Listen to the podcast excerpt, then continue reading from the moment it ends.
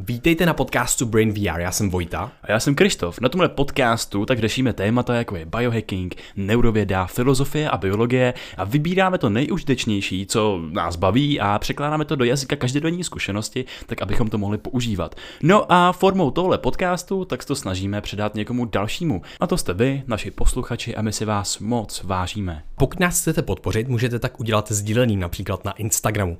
Další věc je ta, že máme startovač. Tam nám můžete poslat například například stovku měsíčně a nám tím pomůžete dělat to, co milujeme, to, co nás nejvíc baví.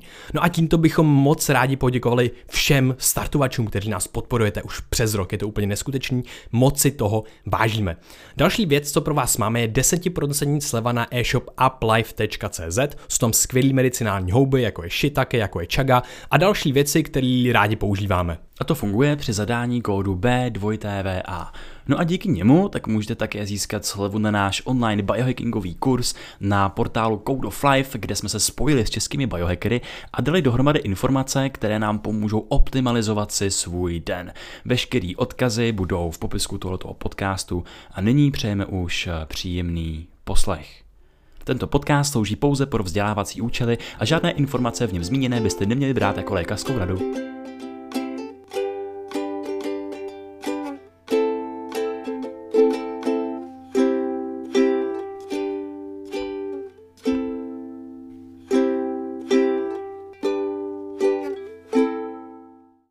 Vítejte na podcastu Brain VR. Dnes jsme si přivítali paní doktorku Kláru Hlouchovou, eh, která vystudovala přírodovědskou fakultu na Univerzitě Karlově a potom dělala postdoc na University of Colorado v Boulderu, USA.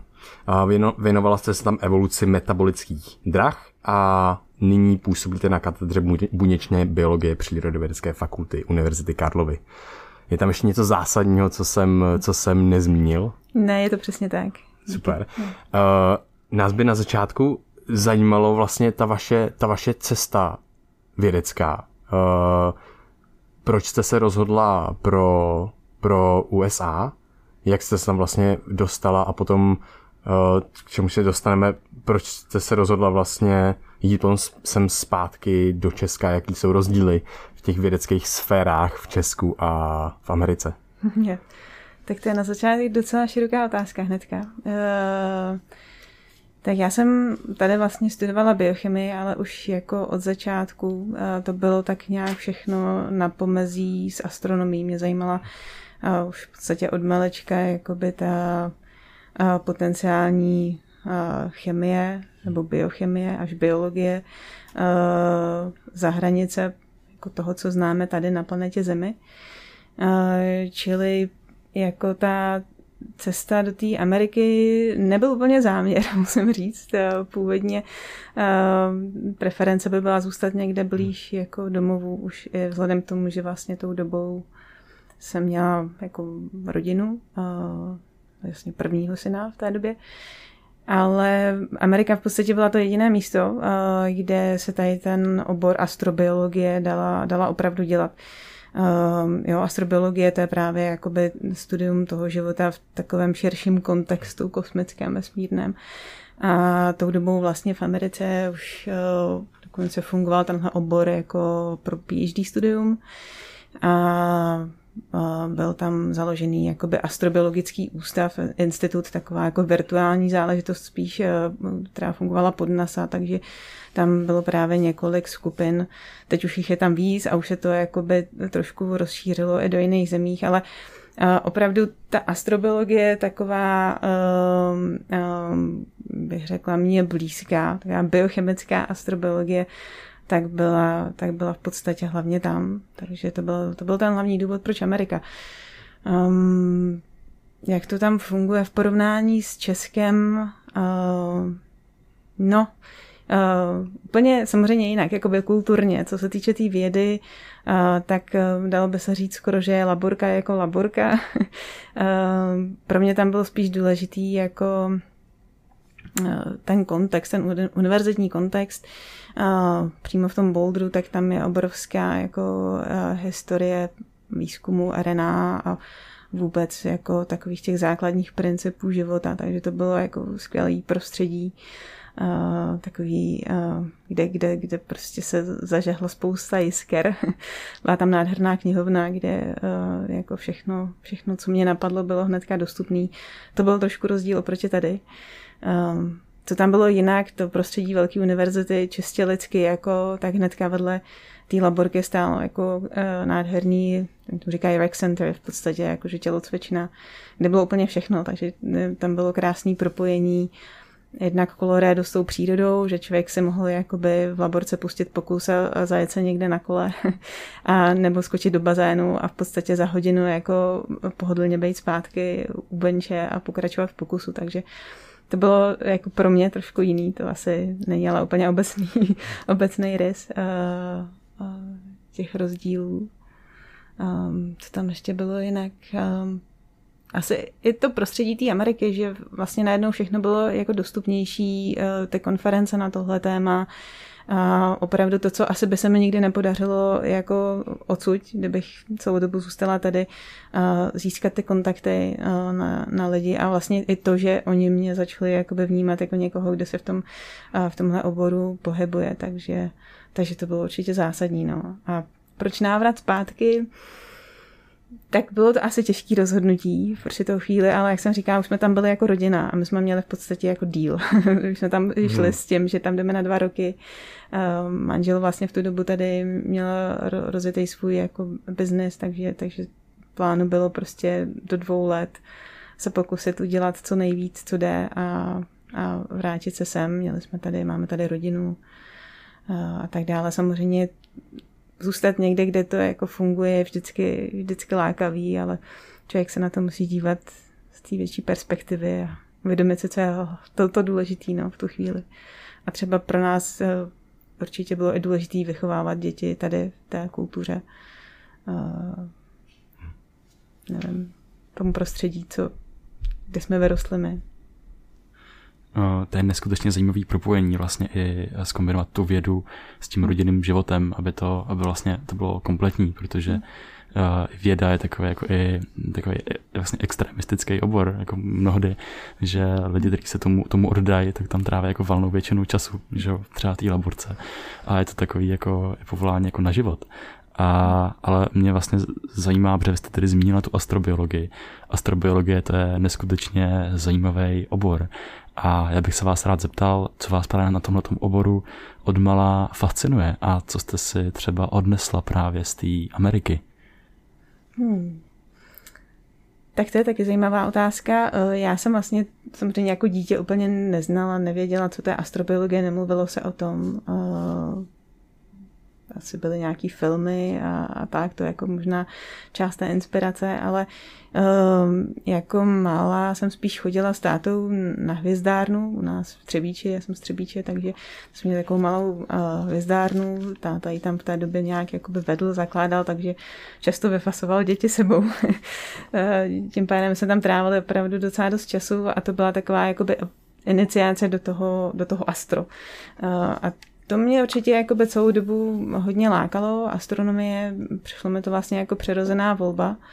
A vlastně jsem to i začala studovat v jednu dobu, ale zároveň mě lákalo jakoby to bio, uh, protože tam jsem měla pocit, že se toho děje mnohem víc zajímavějšího, je taky dynamičtější obor.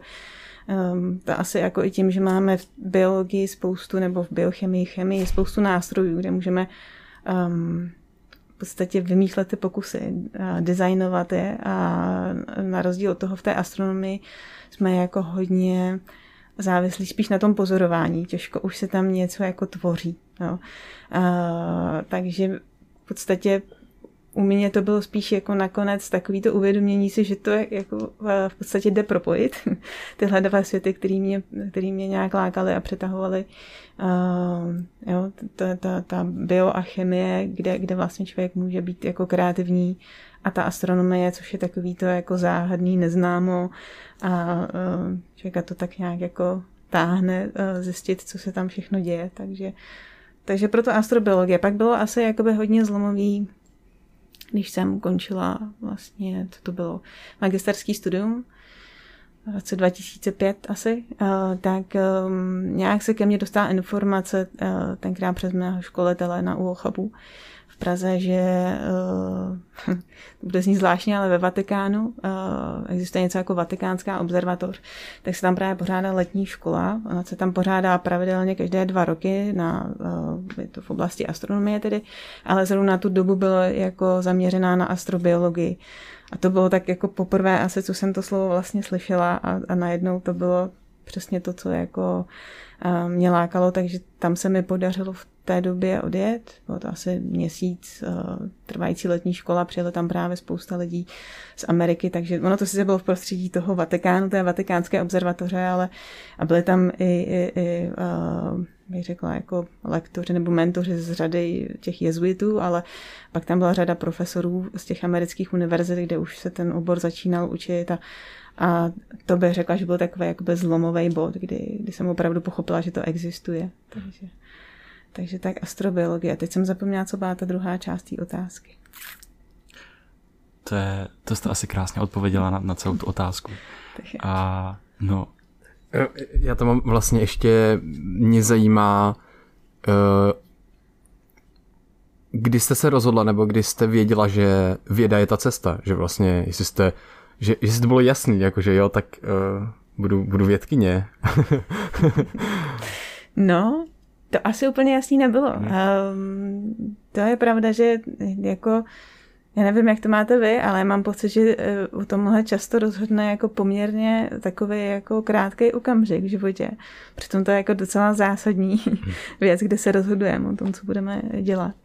Um, No, já jsem jako, mám pocit, že mě to hodně táhlo, když jsem ještě byla na té základní škole, že mě bavila matika, že jsem jako hodně jezdila na různý ty, já nevím, soustředění a olympiády, prostě to byla jako, uh, spíš tak nějak jako přirozeně mě bavilo řešit nějaký, uh, um, jak se tomu říká, jako puzzle, um, prostě nějaký úlohy, chytáky a tak. Uh, takže ta výzva jako by zatím mě asi, asi vždycky nějak přitahovala, ale nevím, jestli to bylo nutně to, když jsem jako o tom přemýšlela, jako jo, to budu dělat, to bude ta moje životní náplň. Um, protože um, moji rodiče oba byli, jsou doktoři, lékaři, takže jako myslím si, že tam byla taková ta lehká inklinace k tomu oboru prostě uh, že i pomáhat lidem a dělat něco, co opravdu jakoby vidíme ten, ten, ten následek té naší práce, něco jako někomu pomůžeme a, a on je prostě vyléčený, tak to asi by mě určitě nějakou dobu lákalo taky. A já jsem potom chodila na střední školu, a takovou jako netradiční v té době, mezinárodní, tady v Praze.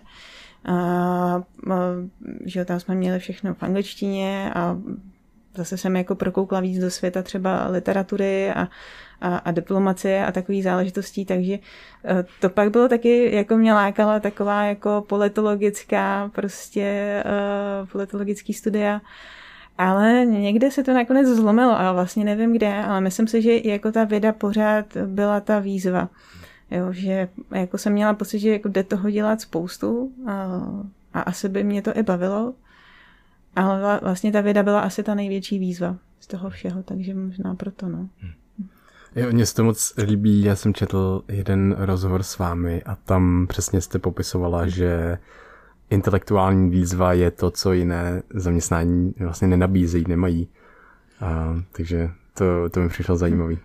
Asi nabízí, já počítám, hmm. že si to jako, hmm. jo, nechci si tu vědu zase teď jako překrášlovat, já myslím, že asi každý zaměstnání takový jako uh, složitější má spoustu výzev asi v jiných úrovních. Tady je to vyloženě ta intelektuální výzva teda, ale musím říct, že vlastně poslední dobu, v té době, co tady tak nějak jako uh, jsem dala dokupy ten tým a prostě uh, učím se jakoby jiný věci, než jenom tu vědu, tak vidím těch výzev asi jako hodně na hromadě, takže, takže je to vlastně od jedné výzvy k druhé, tak ta koncentrace je vysoká.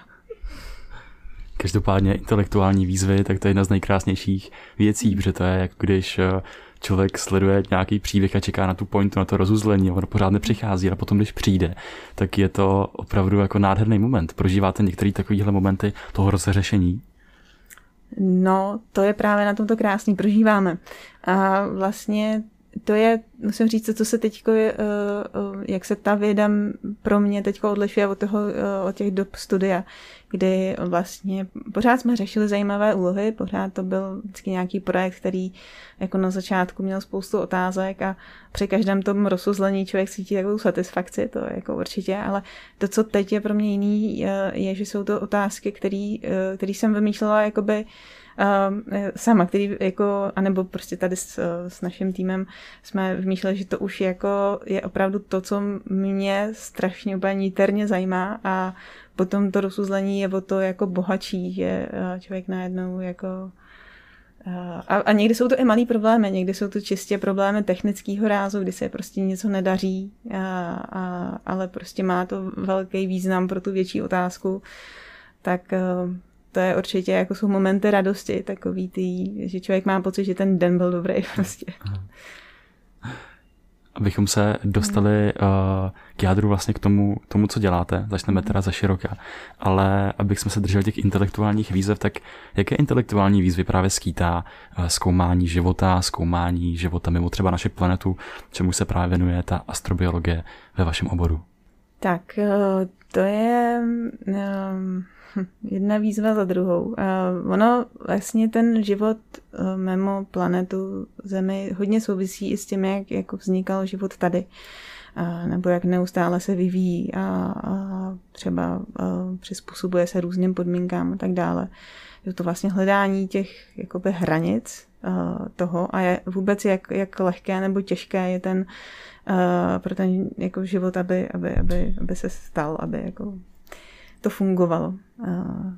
Takže to je nesmírně náročný, protože my to strašně málo jako jsme schopní vidět v té dnešní době, protože ten život už je tady jako hrozně rozvinutý, už toho tady je spousta, je velmi komplexní. Takže hledat to, jak jako to vypadá na začátku, nejde úplně přímou cestou. My se nemůžeme úplně podívat jakoby do minulosti, protože tahle minulost je strašně vzdálená. To je prostě 3,5 miliardy let. A to je hodně let. Takže tam se opravdu nemíme dostat. Eh, čili eh, my v podstatě jsme trochu odkázaný jako eh, na to, to zkoušet vlastně vytvořit znovu v laboratoři. A těch možností je samozřejmě jako velká spousta a těch podmínek možných a tak dále.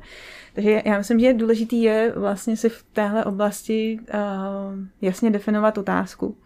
Jo, člověk nemůže vyřešit tenhle problém jakoby celý naraz, nemůže prostě vyřešit jako uh, v tuhle chvíli, jak bude vypadat život na všech jiných planetách, ale musí si najít jakoby uh, takový konkrétní problém, aby jsme byli jakoby schopní ho nějak pojmout, analyzovat, prostě designovat pokusy a e, dostat z toho nějaký jako smysluplný výsledky, takže, takže tak.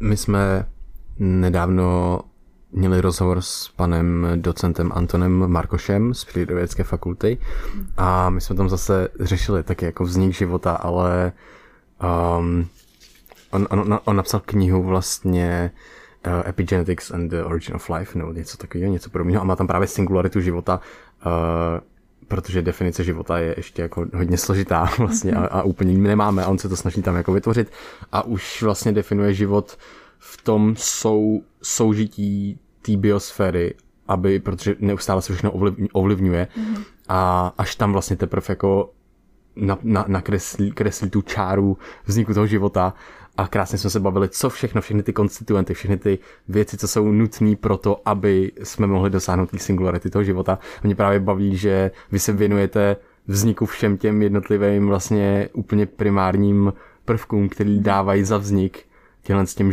životvorným uh, vlastnostem vlastně. Mm. Takže je, je, představuji si to správně, že se zajímáte úplně o tu nejnižší úroveň počáteční vzniku života?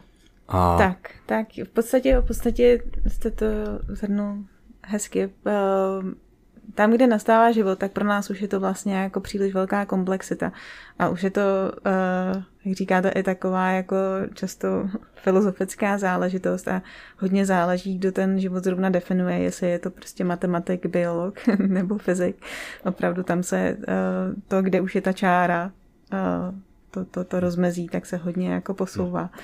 Uh, nás zajímají ty um, jako molekuly, uh, který, na kterých teď život vlastně staví, zejména tady bílkoviny nebo proteiny. Uh, to jsou ty nejvíce funkční molekuly, ty, co uh, tady vlastně um, katalyzují v podstatě všechny reakce a zároveň ten, uh, ty, um, um, ty systémy jako drží pohromadě i strukturně. Pak samozřejmě důležitý je DNA a RNA, který tedy kódují tu genetickou informaci a přenáší tu genetickou informaci právě, aby mohly ty proteiny vznikat.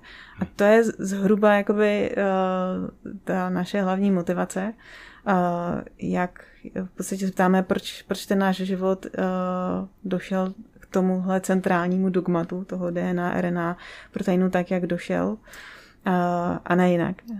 Jo, jestli tohle je prostě jediná možná cesta, nebo jsme schopní uh, dojít uh, k jiné uh, k jiné takovéhle lince, třeba za jiných podmínek na jiné planetě, protože to je vlastně strašně zajímavý, když si vezmete, že uh, ta diverzita toho života na Zemi je obrovská.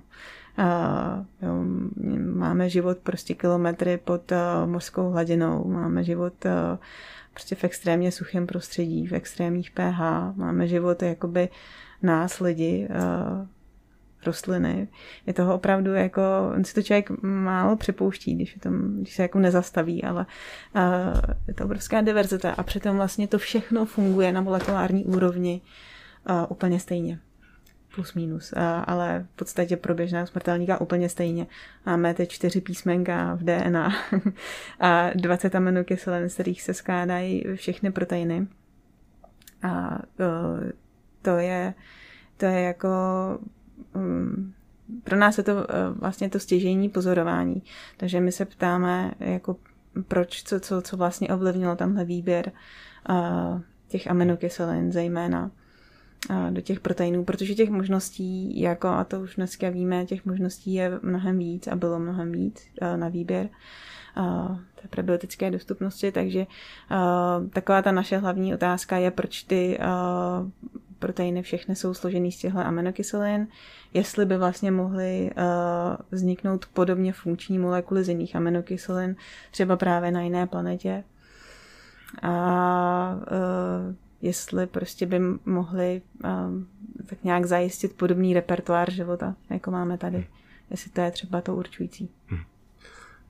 Takže, jestli tomu rozumím správně, tak se pohybujeme na těch, na těch v něm tam ty dvě úrovně. Snažíte zjistit, jak, jak to, že vzniklo ta abeceda, která tady je, mm-hmm. DRNA a RNA, mm. a potom na základě toho eh, tedy ty aminokyseliny a potom jestli by náhodou, anebo jak eh, by mohla vzniknout třeba jiná abeceda života na jiných bázích, jako jiných mm-hmm. bázích a potom tedy, tedy i možná jiný syntetický třeba aminokyseliny nebo úplně mhm. vlastně jiný, který život nevymyslel. Mm-hmm. Existují takové vlastně věci? Existují některé věci, které život nevymyslel a vymysleli jste vy tady třeba? Tak uh, do té míry, že by, že by třeba nějaká daná aminokyselina se nevyskytovala vůbec a my jsme si ji tady nasyntetizovali, tak to úplně ne. Ale uh, tak to už se teda opravdu dostáváme k tomu, co tady děláme mm. na denní úrovni. Jste se zmínil slovo syntetická. Mm. Uh, takže naše skupina se jmenuje opravdu syntetická biologie. Uh, je to právě z toho důvodu, že v podstatě my nemůžeme jít jakoby do minulosti v tom, co děláme a potřebujeme uh, to v podstatě vyrábět uh, všechno tady tak nějak jako denovo uh, v laboratoři. A ta syntetická biologie v podstatě umožňuje vyrábět různé proteiny nebo i DNA, které náš život nepoužívá. My hodně pracujeme i s tou matematikou, čili uh, my vyrábíme obrovské knihovny různých proteinů, to znamená soubory, uh, který, které, kterým se jako ošáváme v podstatě ten sekvenční prostor možný z těch různých aminokyselin. A děláme to buď teda z těch biologických aminokyselin, které náš život zná a, z různých třeba omezených takových souborů, tak aby jsme jako se v podstatě mimikovali to, jak to bylo dříve. Jo, předpokládá se, že, že uh, dříve proteiny vznikaly z menšího jakoby, souboru aminokyselin a pak až když se postupně ten život trošku rozvíjel a vznikaly biosyntetické dráhy pro ty aminokyseliny, které uh, uh, jsou trošku složitější, v tom našem genetickém kódu a které nebyly prebioticky dostupné, tak tím se postupně nabohacoval ten soubor a vlastně došli jsme k tomu repertoáru těch 20. Tak a um, pak tedy taky vytváříme různé knihovny a sekvence, kde, kde zahrnujeme aminokyseliny, uh, říkáme nebiologické, ale v tom smyslu spíš jako nekódované, nekanonické. A to nejsou nějaké úplně jako věci, které by prostě nebyly v katalogu firm, uh, třeba Sigma. Jsou to běžně dostupné aminokyseliny, uh, akorát je prostě nepoužívá náš život v těch proteinech.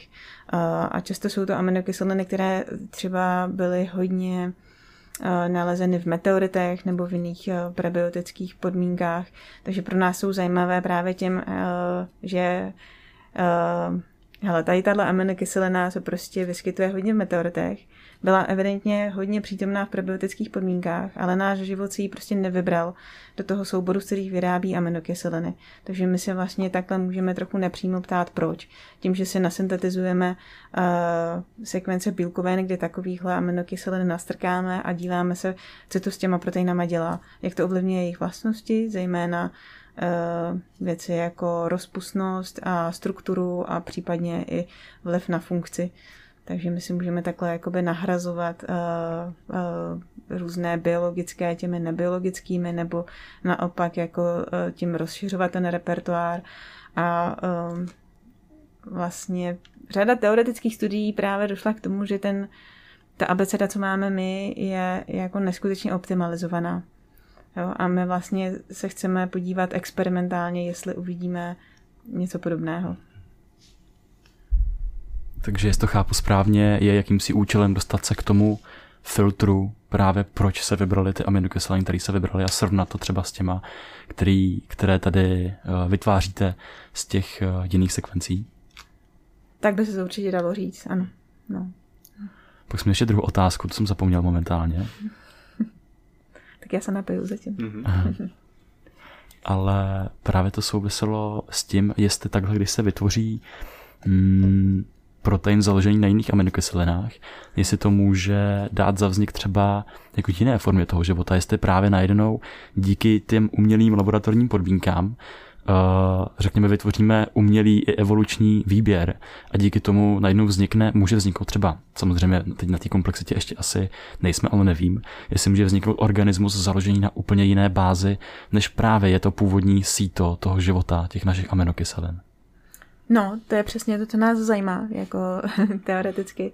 Uh, my zase nepracujeme jakoby ještě úplně s, nějakou živou formou, ale třeba nás zajímá, jestli pomocí těch jiných aminokyselin budeme schopni najít uh, uh, takovou sekvence, která se prostě strukturuje a podobně jako se strukturují hodně naše proteiny, tím vlastně často vytváří jakoby tu funkčnost, jo, tvoří nějaké aktivní místo, kde se něco odehraje, nějaká reakce. Uh, a, a jestli právě uh, se nám třeba podaří z takových uh, sekvencí vytáhnout něco, co by bylo nějak funkční. Podobně jako ty naše proteiny. A potom, ano, potom by se dalo říct, čistě, čistě teoreticky, kdyby ten kód vypadal jinak, tak uh, takhle by, mohly, takhle by mohly vypadat třeba proteiny uh, takových organismů. A nás zajímá i z hlediska jakoby v podstatě toho, jako strukturního repertoáru, co používá náš život, jak, jak, jak budou vypadat ty struktury, protože uh, řada lidí se domnívá, že, že v podstatě jsme jakoby vytěžili už ten prostor strukturní, jo? že ty, ty proteiny, co, co máme, uh, v podstatě už je to, co příroda mohla najít a víc už toho není. A my se ptáme a snažíme se právě odpovědět, jestli, jestli jsme schopni najít i nové struktury, které by byly funkční, protože proteiny, které by se foldovaly jinak. Uh, ono je to vlastně poměrně zajímavé, protože těch uh, jako strukturních uspořádání foldů uh, je poměrně málo, je jich zhruba kolem dvou tisíc, zase na ten veškerý repertoár života, co známe a Samozřejmě pořád přibývají nové, podle toho, jak jako poznáváme další organismy a sekvenujeme a vyrábíme ty proteiny. Ale velmi pomalu a víceméně jakoby za těch několik desítek let, co naše věda umí e, řešit proteinové struktury a analyzovat je, tak e, to číslo už moc nenarůstá, už jich není moc nových a spíš se to prostě pořád ty nové zařazují do už, už charakterizovaných rodin takzvaných domén. Takže eh, těch strukturních uspořádání zase na tu diverzitu života je velmi málo, což může být jako čistě důsledek eh, nějaké evoluční konvergence. Eh, může to být prostě důsledek toho, že už jednou ta příroda něco našla, co už bylo jako užitečné a už neměla takovou motivaci hledat nové řešení. Jo? A to je taky jedna z věcí, co nás zajímá. Je tady potom potenciál eh, v této oblasti například pro vývoj nových léčiv nebo například nějaké jako modifikaci přímo jako základních struktur člověka? Hmm. Tak v tomhle smyslu jsme o tom úplně nepřemýšleli. Potenciál pro jako aplikované věci tady je určitě velký. Prostě začínáme, saháme na nové sekvence různé nové peptidy, je možné, že jako eh, člověk to v tom musí hledat, on na to většinou ne, ne, nepřijde jakoby samo. Takže my třeba teď začínáme jako se orientovat na uh, výzkum potenciálních antibiotik uh, tady v těch uh, různých peptidových knihovnách, obzvláště tam, kde právě do těch peptidů zapojujeme nepřirozené aminokyseliny. Ono je to totiž poměrně zase zajímavé, že um, řada léčiv, co je třeba na bázi peptidů, um, tak když, když vlastně uh, těch uh, terapeutických látkách využíváme peptidy, které používá i ten náš život, tak oni jsou vlastně i tím naším životem mnohem lépe v podstatě napadnutelné degradovatelné a tak dále. A v momentě, kdy tam zapojíte ty nepřirozené aminokyseliny, a tak je větší pravděpodobnost, že budou tak trochu jako víc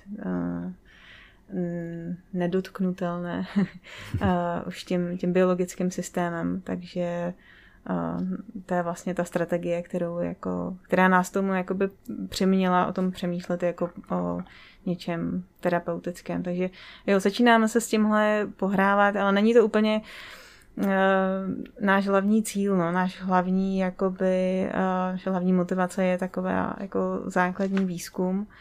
Eh, na druhou stranu ta realita jakoby v té vědě je taková, že, že granty na základní výzkum se získávají o dost hůř a, a v podstatě i morálně vzato je určitě dobré cestou dělat něco, něco prospěšného, když to jde, takže snažíme se. Uh, já bych se ještě rád vrátil k těm úplným základům. A tady jsme se bavili o tom DNA a RNA, tak uh, ono, i když to vlastně nazývá jako základní building blocks, jako základní bloky právě pro ten život, tak i to DNA složený z těch písmenek té abecedy, z těch nukleotidů, tak je nesmírně složité a nesmírně jako uh, energeticky náročné vyrobit tak uh, my jsme si právě vzpomněli ještě na, na to, jeden úryvek z knihy právě pana docenta Antona Markoše, který mluví uh, u toho vzniku života, právě u té mhm. singularity, o něčem jako je emancipace z šutru, přímo doslova. Uh-huh. A právě, že před tím, než se sformoval nějaký náš jako ten společný buněčný předek, tak uh, byly už všude možně prostě přítomné uh, třeba metabolické cykly uh, v různých jakoby, chemických sloučenin, které právě byly přítomné na právě třeba na těch šutrech, na těch skalách a podobně. A potom se to dalo nějakým způsobem dohromady, že to mohlo tvořit nějaký udržitelný, eh, řekněme, seberozvojový eh, systém a to potom plynulo v nějaký ten organismus. A mě tady u toho právě zajímá, když jsme úplně u těch jako základních prvků, tak samozřejmě, že eh, takovou, takovým právě i centrálním dogmatem života je uhlík, že jo? Prostě mm. život založený na, založený na uhlíkové formě. Tak jestli může být, jsou takový ty uh, sci-fi příběhy, že jo, z červeného trpaslíka a tak dál. A to jestli může být třeba založený jako na úplně jiné formě, jestli ten, jestli ten jako úplně jako prazáklad, tak jestli může být jiný a jestli třeba i tomu tomu věnujete. Jo. Uh, Tak, uhlík, uhlík má spoustu chemických výhod. A uh, mluví se uh, často o různých alternativách, uh, například o křemíku. V podstatě, když se podíváme do té periodické tabulky prvků, tak uh, ke spoustě uh, těm esenciálním prvkům, naš, na kterých jako závisí náš život, můžeme pojmenovat něco, co by teoreticky mohlo jako tu roli zastat. Ale v podstatě za těchto našich podmínek na naší planetě to vypadá, že, že voda a uhlík a, všechny tyhle věci, které používáme, jsou dost optimální. A, a když si budeme bavit o, o planetách jako víceméně podobných Zemi, tak tohle řešení se zdá být jako to nejvýhodnější. Jinak souhlasím s tím, že jako syntéza právě DNA, RNA, obecně nukleových kyselin je dost, eh, zdá se být to dost náročnější než právě třeba syntéza peptidů. Eh, ono to je obecně tady v tom eh, oboru jako vzniku života. Je to poměrně starý obor a je to obor, kde je velký výskyt, aspoň z mojí zkušenosti, hodně chytrých lidí, inteligentních a taky uh, je tam hodně ega často, takže uh, vyskytuje se tam spousta věců, které prostě, kteří prostě věří jakoby v tenhle scénář konkrétní a neuznávají už ten jiný scénář, protože oni prostě jako uh, mají důvody uh, z jejich výzkumu prostě si myslet, že tohle, tohle je to nejlepší. Jo, uh, často je to až jako uh, v podstatě zábavný pozorovat, jak se jako dokážou prostě vzájemně, vzájemně popírat. Ale obecně platí, že tam jsou zhruba tak tři hlavní proudy. Jeden je právě ten um, RNA first, jsem říká, uh, um, že, že v podstatě provodní život a i ty jako funkce katalytické byly zastávané jako by molekulou RNA, to tak jako se datuje do doby, kdy, kdy, kdy vlastně se zjistilo, že RNA uh, může mít taky uh, jako strukturní a funkční roli. Uh, takže v podstatě může zastávat roli enzymů, takových jako primitivnějších. Takže to je jeden takový proud. Druhý je právě to, o čem jste mluvil s, těm, s těma šutrama, čili takový jakoby primitivní metabolismus, takže metabolism first tomu říká. Uh, No a pak ten třetí uh, je právě takový koevoluční, který jakoby uh, vlastně tak trošku přiznává, že ani ten metabolismus sám o sobě, ani ta RNA sama o sobě uh, by toho asi těžko byly schopný. Jo, a my se to asi jako nikdy úplně nedozvíme, samozřejmě jak to bylo. Jenom chci říct, že, že právě tenhle obor je tak jako specifický v tom, že ještě v dnešní době pořád potkáte někoho, kdo prostě je eh, stoprocentní zastánce jako RNA života a, a, a neuhne. A, uh, řekla bych, že tak jako nejvíc mainstream je teď ta jako evoluční, jako evoluční linka. Hmm.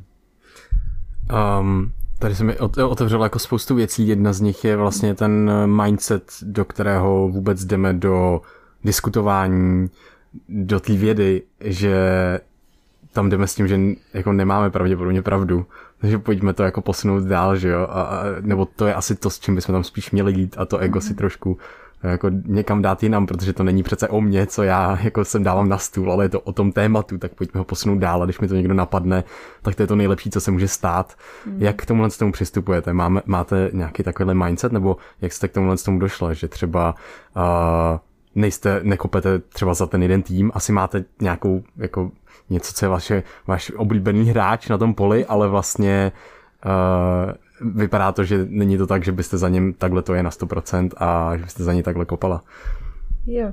No naše výhoda, bych řekla, v, týhle, eh, v tomhle oboru je, že eh, ta naše, jak jsem říkala na začátku, že se člověk v podstatě nakonec definuje takovou nějakou jako otázku poměrně úzkou, protože není možné to obsáhnout jakoby celý. Eh, tak naše výhoda je, že, ehm, že ta naše otázka je tak trochu jakoby nezávislá na těchto jakoby proudech, na tom, jak ten život vlastně vznikal. Um, aspoň z velké části. Jo, ať už prostě to byl na začátku RNA život, anebo prostě běhal metabolismus na nějakých minerálních površích, tak my víme, že v nějakou chvíli prostě jsme měli k dispozici tyhle aminokyseliny a v nějakou chvíli z nich vznikly tyhle proteiny.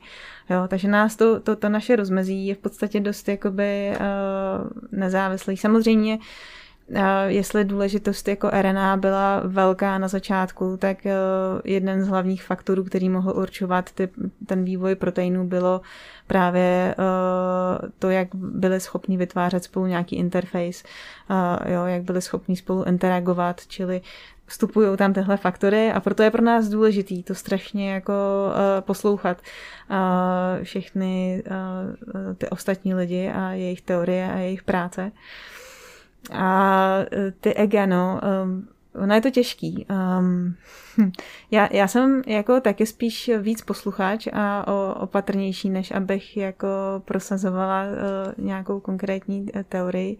A řekla bych, že je to spíš takový iris uh, tady té naší generace teďko, jo, že ty, ty silný ega, to je taková ta starší věda, kdy uh, ono těch lidí také bylo míň a ten výzkum, co dělali, už té by byl jako strašně zásadní, protože byl jako úplně nový. No, my už teď pracujeme s úplně jiným objemem poznatků a informací, takže pro nás je asi i přirozenější, že vlastně jakoby tak nějak opatrnějš nahlížíme do všech těch koutů, zatímco oni opravdu dělali ty průlomy v té době. Jo, byli ti první, kdo zjistili, že ta, že, že ta RNA něco dělá, takže já řekla, že to je asi jako v tomhle smyslu docela přirozený. A já ještě chci říct, že jako vlastně na ně ani nepohlížím špatně, byť to tak jako necítím, ale myslím si, že to, že jsou schopní jako velmi nahlas říct, takhle to mohlo být a takhle já tomu úplně věřím. Takže vlastně jako by si vybudovali to místo, jo, byli slyšeni, byli vyslyšeni a vybudovali si to místo v tom oboru. Takže pro bylo to, to asi bylo funkční nutné. evoluční uh, jako strategie pro ně. tak, přesně. No. uh, tak to aspoň vnímám já. No. Uh, já bych se ještě moc rád, nebo mám jako na to pár myšlenek. Mě hodně zajímá a přemýšlím nad tím právě vznikem života. A myslím si, že se, že se řadím to, co mi přijde nepravděpodobnější, mě osobně, tak se řadím asi do toho kempu toho jako, jako evolučního, že všechno vzniklo zároveň a že najednou jako vznikly právě ty konstituenty a nějak se to jako dalo dohromady. Vlastně mě by zajímal hrozně moc váš názor a co si vůbec o tom všem myslíte, jako o, o životu jako takovém, e, když vlastně tohle to studujete. Já, já, já když se na to kou, kouknu z toho, když jsme měli e, biologii buňky, evoluci, všechny tyhle předměty na přírodovědecké fakultě, když se to zajímám teďka, tak mě nepřestává ten život fascinovat. Já jsem úplně vždycky jako jak to, že se to děje? Teď je to prostě šílený úplně. Jak tohle to vnímáte vy? No, uh, vlastně dost podobně. jako uh, ta komplexita přijde obrovská v tom jako ve venutém životě, jako jsme my.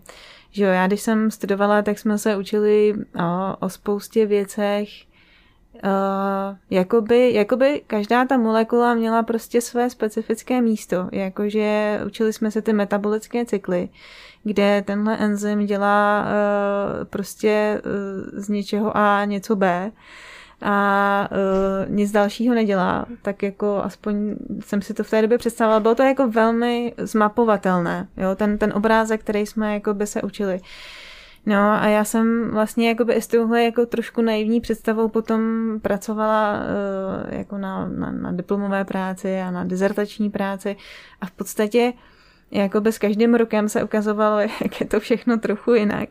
Jak ten obrázek, co je v učebnicích, aspoň v té době, byl jako velmi zjednodušený. Jak uh, vlastně všechno závisí prostě na aktuálních podmínkách v každé buňce, a jak eh, jeden enzym sice ano dělá tuhle reakci, ale prostě má další promiskuitní jako role a je schopen fungovat jinak než eh, jen jako enzym, ale prostě eh, interaguje s dalšíma spoustama molekul v té buňce a prostě to je to, co jako ve mně zůstává z toho všeho, ta neuvěřitelná komplexita, která i přes to všechno jakoby dokáže vlastně zajistit, že my tady jako fungujeme, jsme a docela, docela dobře to jako šlape.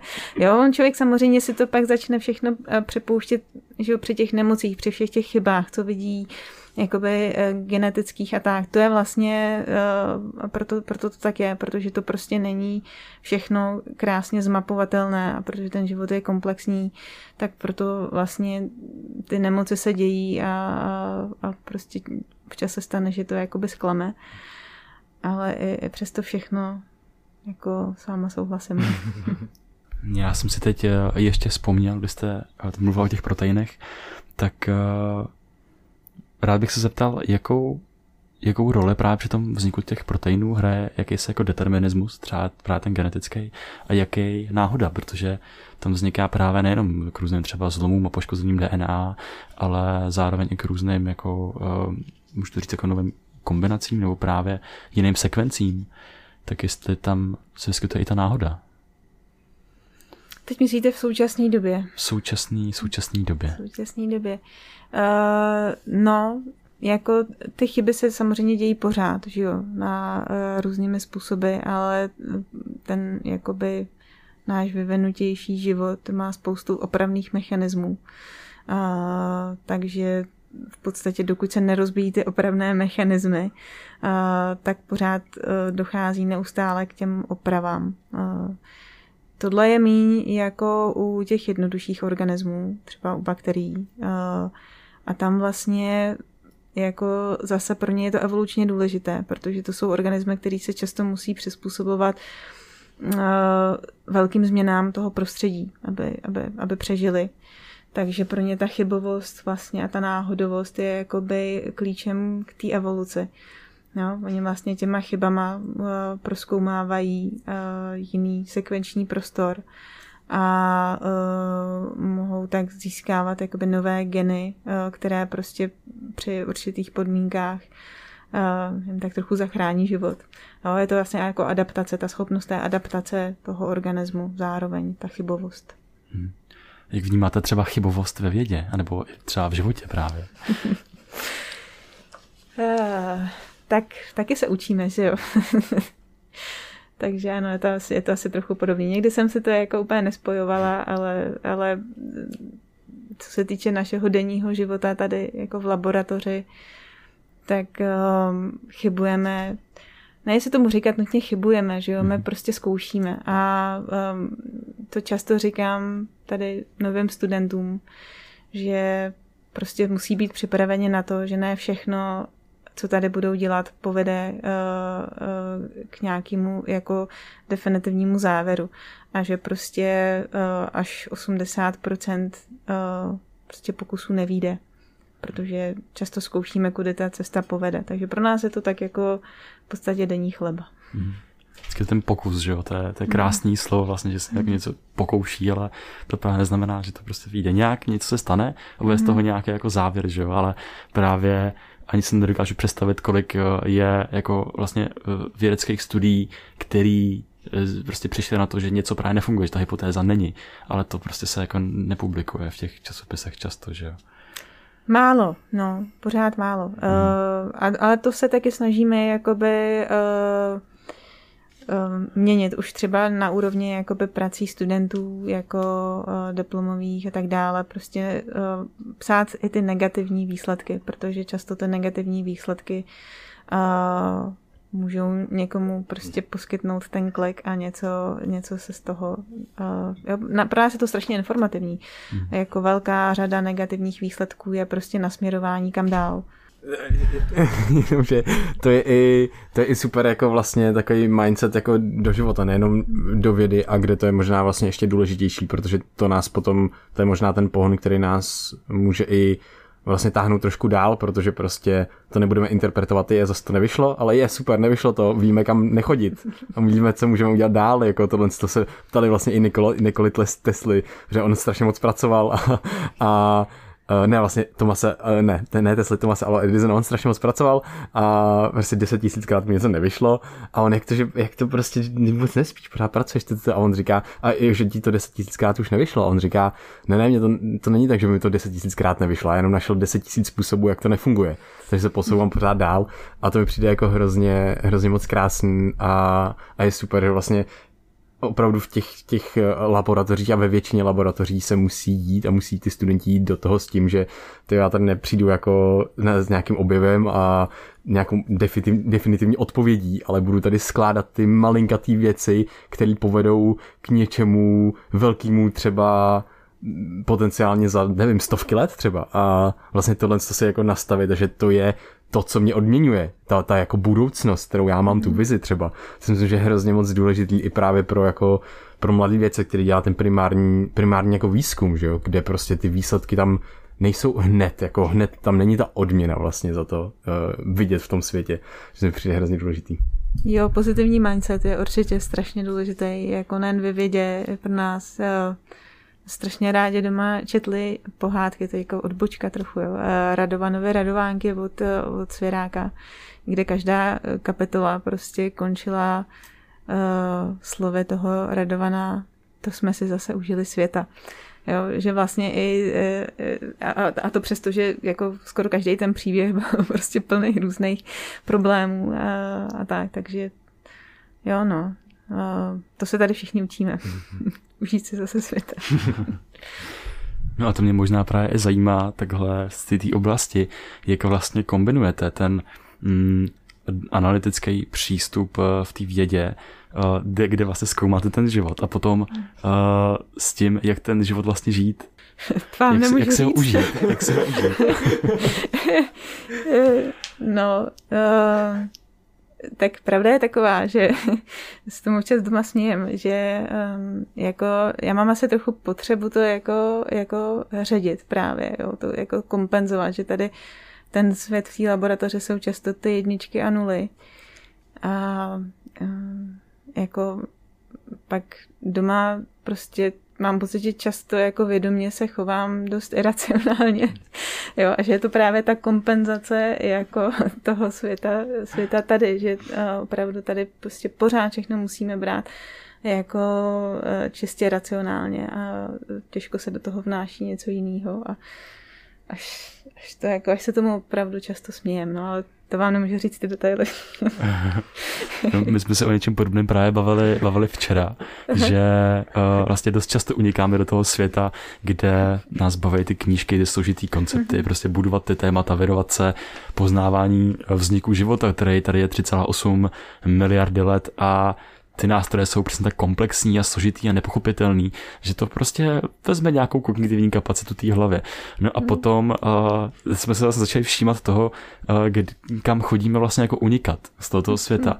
A většinou to je vlastně až jako až uh, s proměnutím stupidní humor kde se tam prostě na povrch začínají prostě prolínat takový jako úplně až jako jednoduchý věci, ale krásný na tom je, že oni tam mají vlastně hned tu pointu, když toto mm-hmm. bádání, tak na tu pointu se čeká mnohdy jako velmi dlouho a ten mozek třeba nemá jako hned to uspokojení.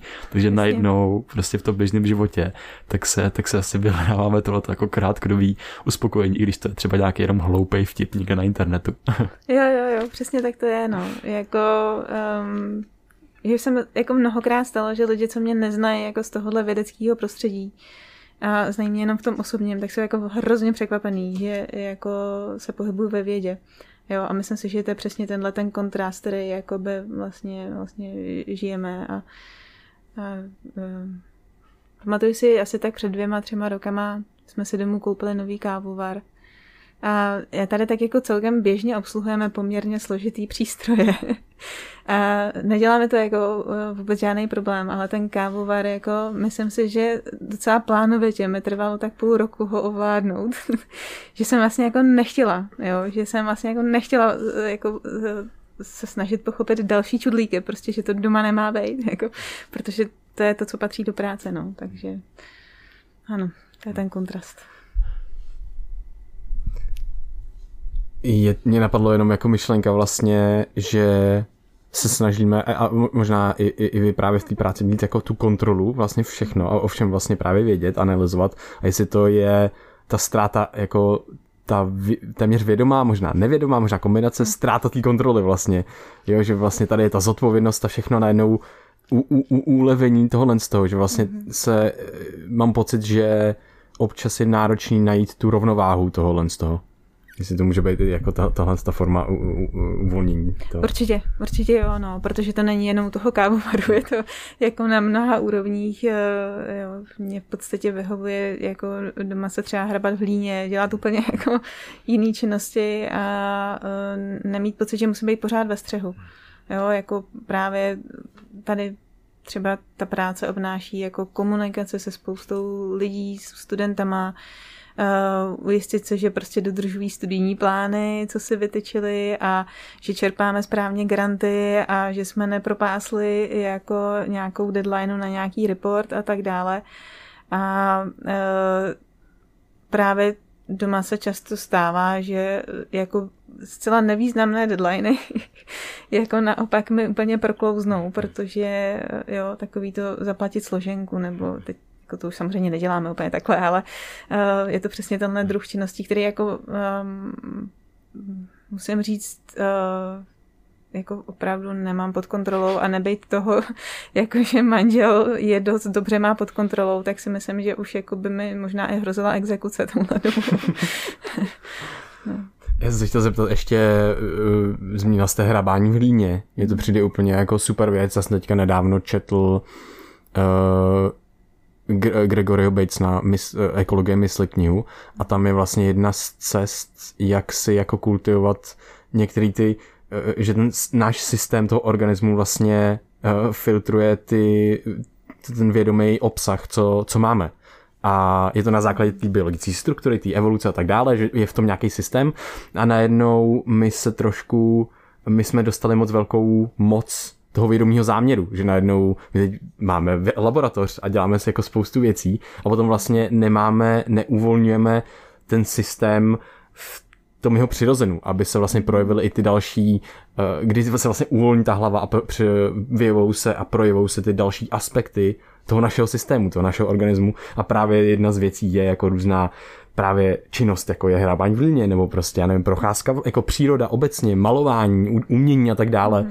Vnímáte, že vám to, že vám to třeba, nevím, že vás tam napadají jako myšlenky nějaký úplně jiný, máte tam kreativitu, nebo uh, jsou tam, jsou to ty momenty, kdy vás napadá, napadají ty třeba, já nevím, to, co vás právě niterně zajímá, jako i nevím, jestli ta, i, i, i ta astrobiologie nebo něco podobného. Stává mhm. se to právě v tom třeba uvolnění při těchto těch činnostech, vlastně takových těch eh, fyzických a třeba hrávání se v líně, což je úplně super činnost teda za mě. uh, jo, to přesně, přesně jako uh, takhle to je. Možná i jako s tímhle v hlavě už to trochu jako jdu dělat, uh, ale já třeba jako nejčastěji chodím do lesa, jako vyloženě na procházky bydlíme v lesa, takže se to tak jako nabízí. A tam mám takovou tu, tam nejvíc jakoby vidím tu, tu kreativní uh, činnost v té hlavě. Uh, já to teda mám tak, že když potřebuji něco opravdu jako produktivně udělat, tak to mám tady, tady, tady tyhle čtyři zdi, co tady vidíte, tak uh, to je to místo, kde třeba i když jako, já nevím, potřebuji psát grant, tak to nedokážu dělat úplně dobře z domova ale potřebuji jako fyzicky se přesunout sem. Ale ten les právě je, uh, to je jako by to, to, to médium to přemýšlecí, no. To je jako tam tohle funguje.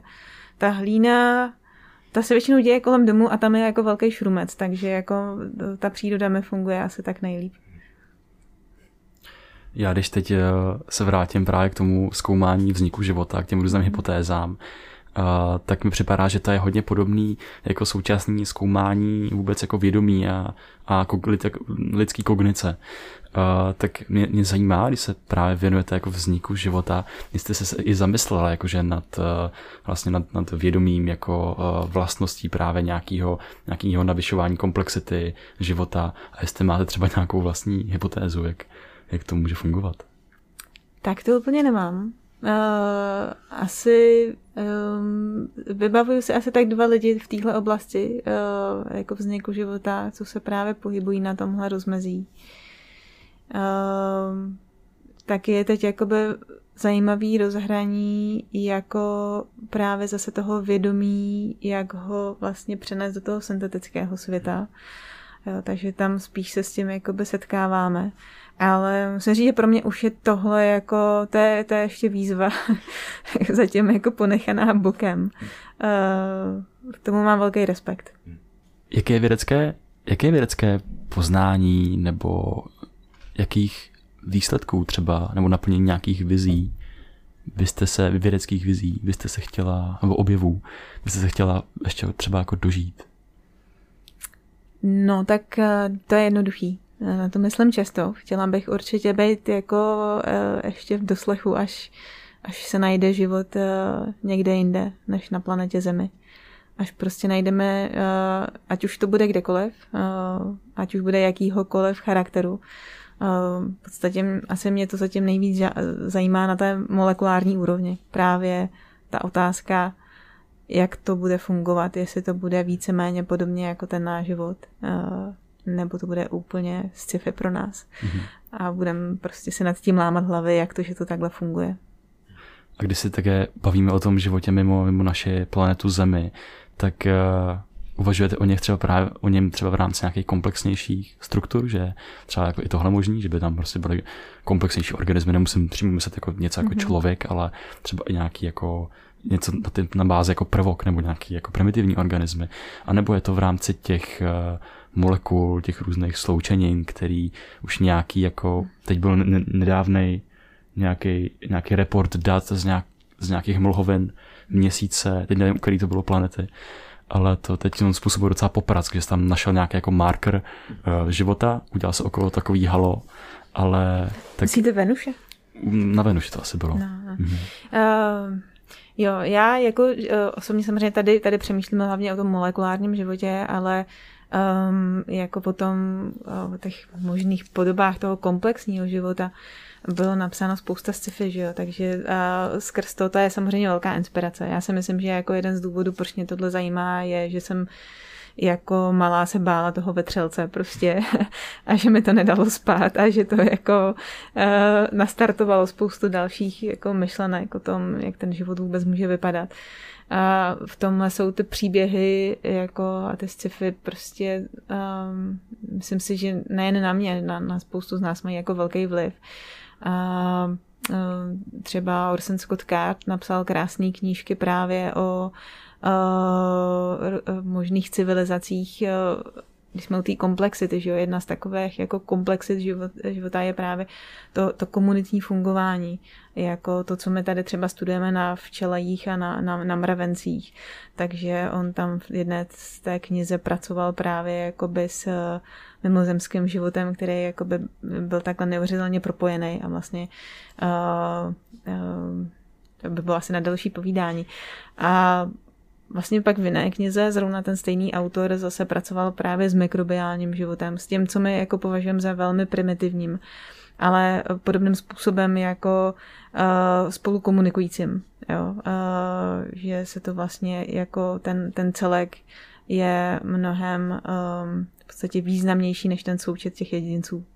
Tak, tak, tak nějak. Takže to jsou, to jsou podle mě jakoby věci, které opravdu jako uh, o, tom, o tom málo přemýšlíme takhle, protože my jsme tady ti, ti vládci a neuvědomujeme si, jako, uh, jak, jak, jak ty systémy můžou, můžou být mocný a jak můžou fungovat.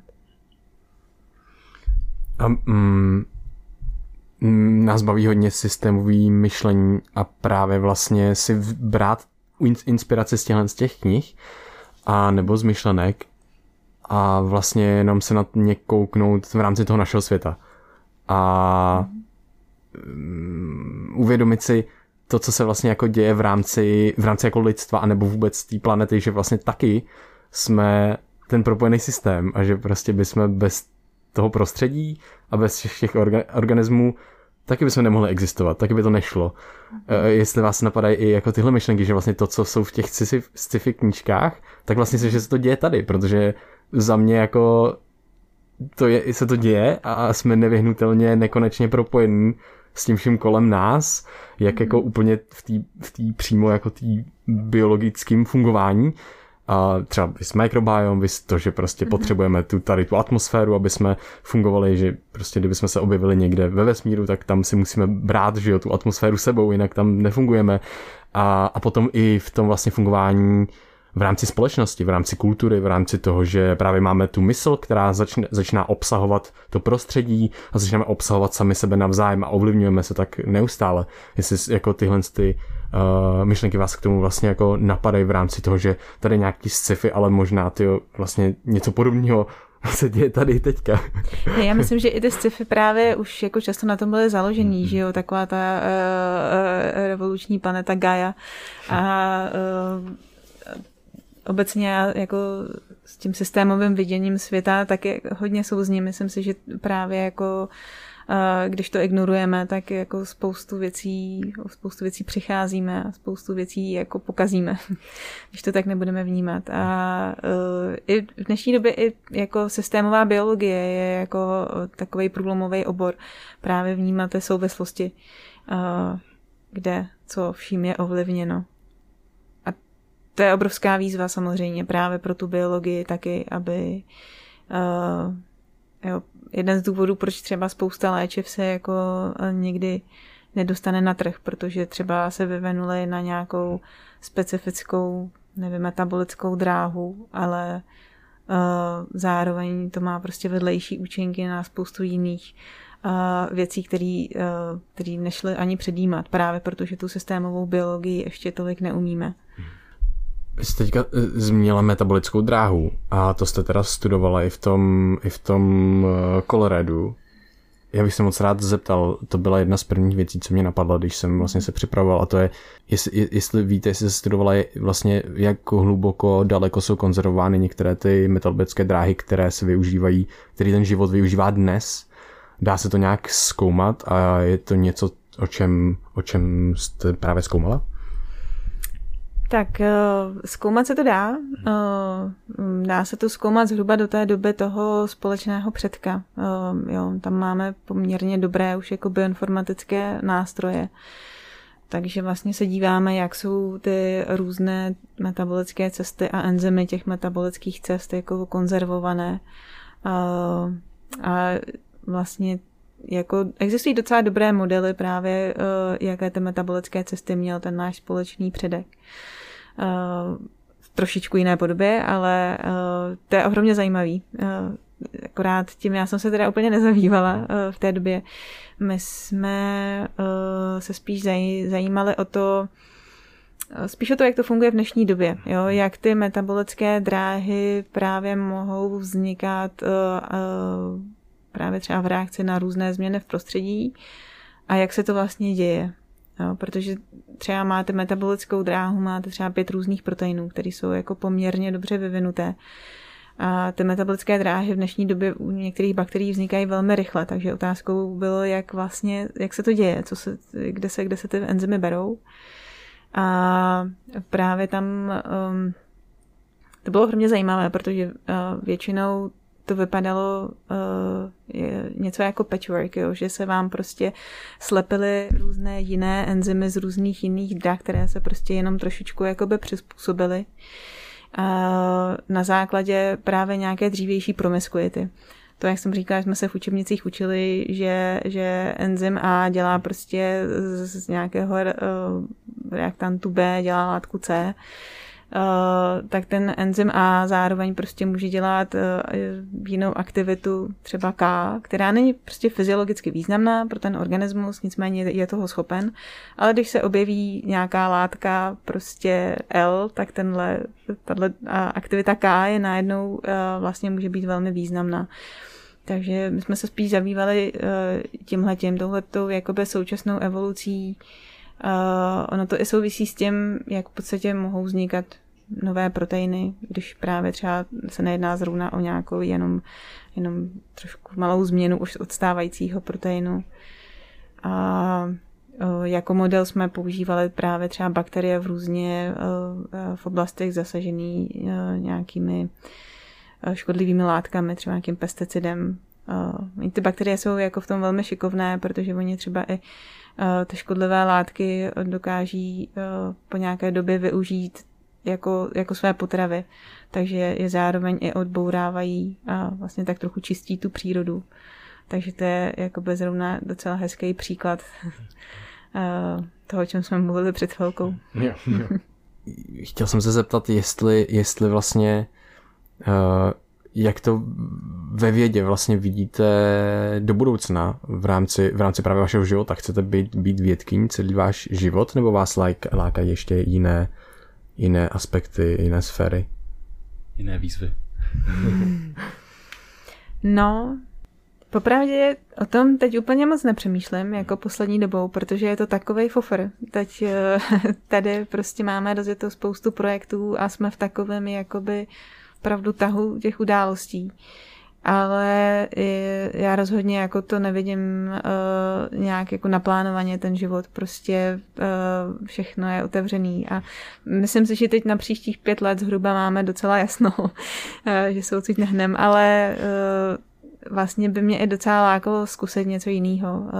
Uh, mě už lákalo dřív jako spousta jiných zaměstnání a mm, myslím si, že bude dost záležet i na stavu jako tady naší společnosti, co se bude dít. Uh, já jsem celkem připravená na cokoliv a my jsme samozřejmě jako hodně závislí uh, v tom, co děláme na různých jako grantech, které jako částečně přichází tady z České republiky, částečně ze zahraničí.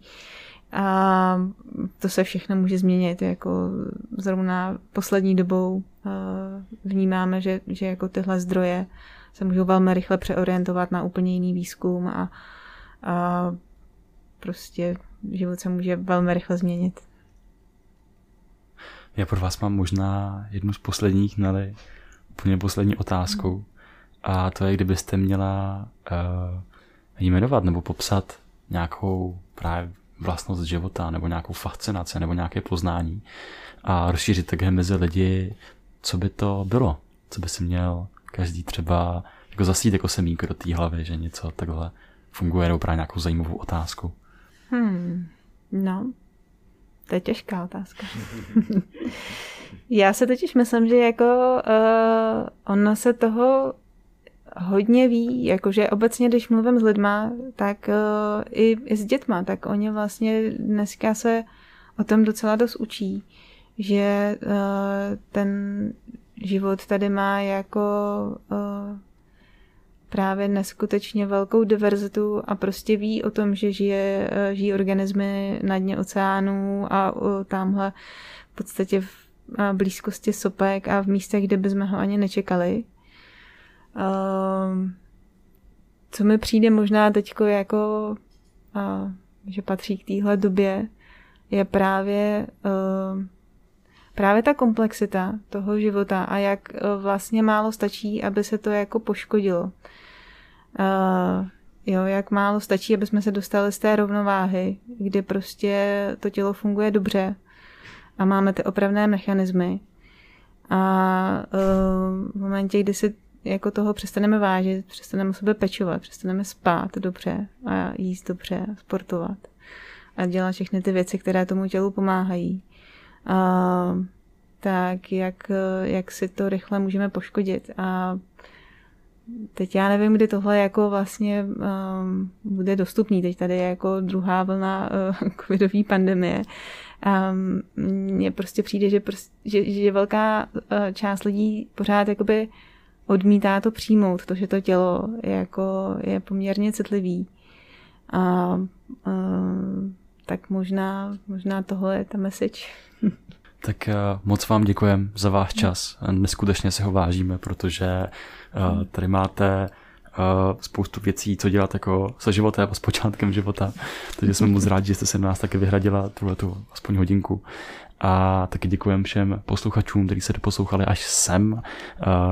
Věříme, že, jste si, že vás to třeba bavilo, že jste si z toho něco odnesli a kdyby vás to kdyby vás z toho jedna věc zaujala uh, takovým způsobem, že byste toho chtěli rozšířit dál, tak to můžete rozšířit mezi svoje sociální bublinu, můžete to říct babičce, dědečkovi, uh, svým dětem, bratránkům, sestřenkám, všem do uší a mozku, aby to ovlivnilo je i třeba lidi kolem nich.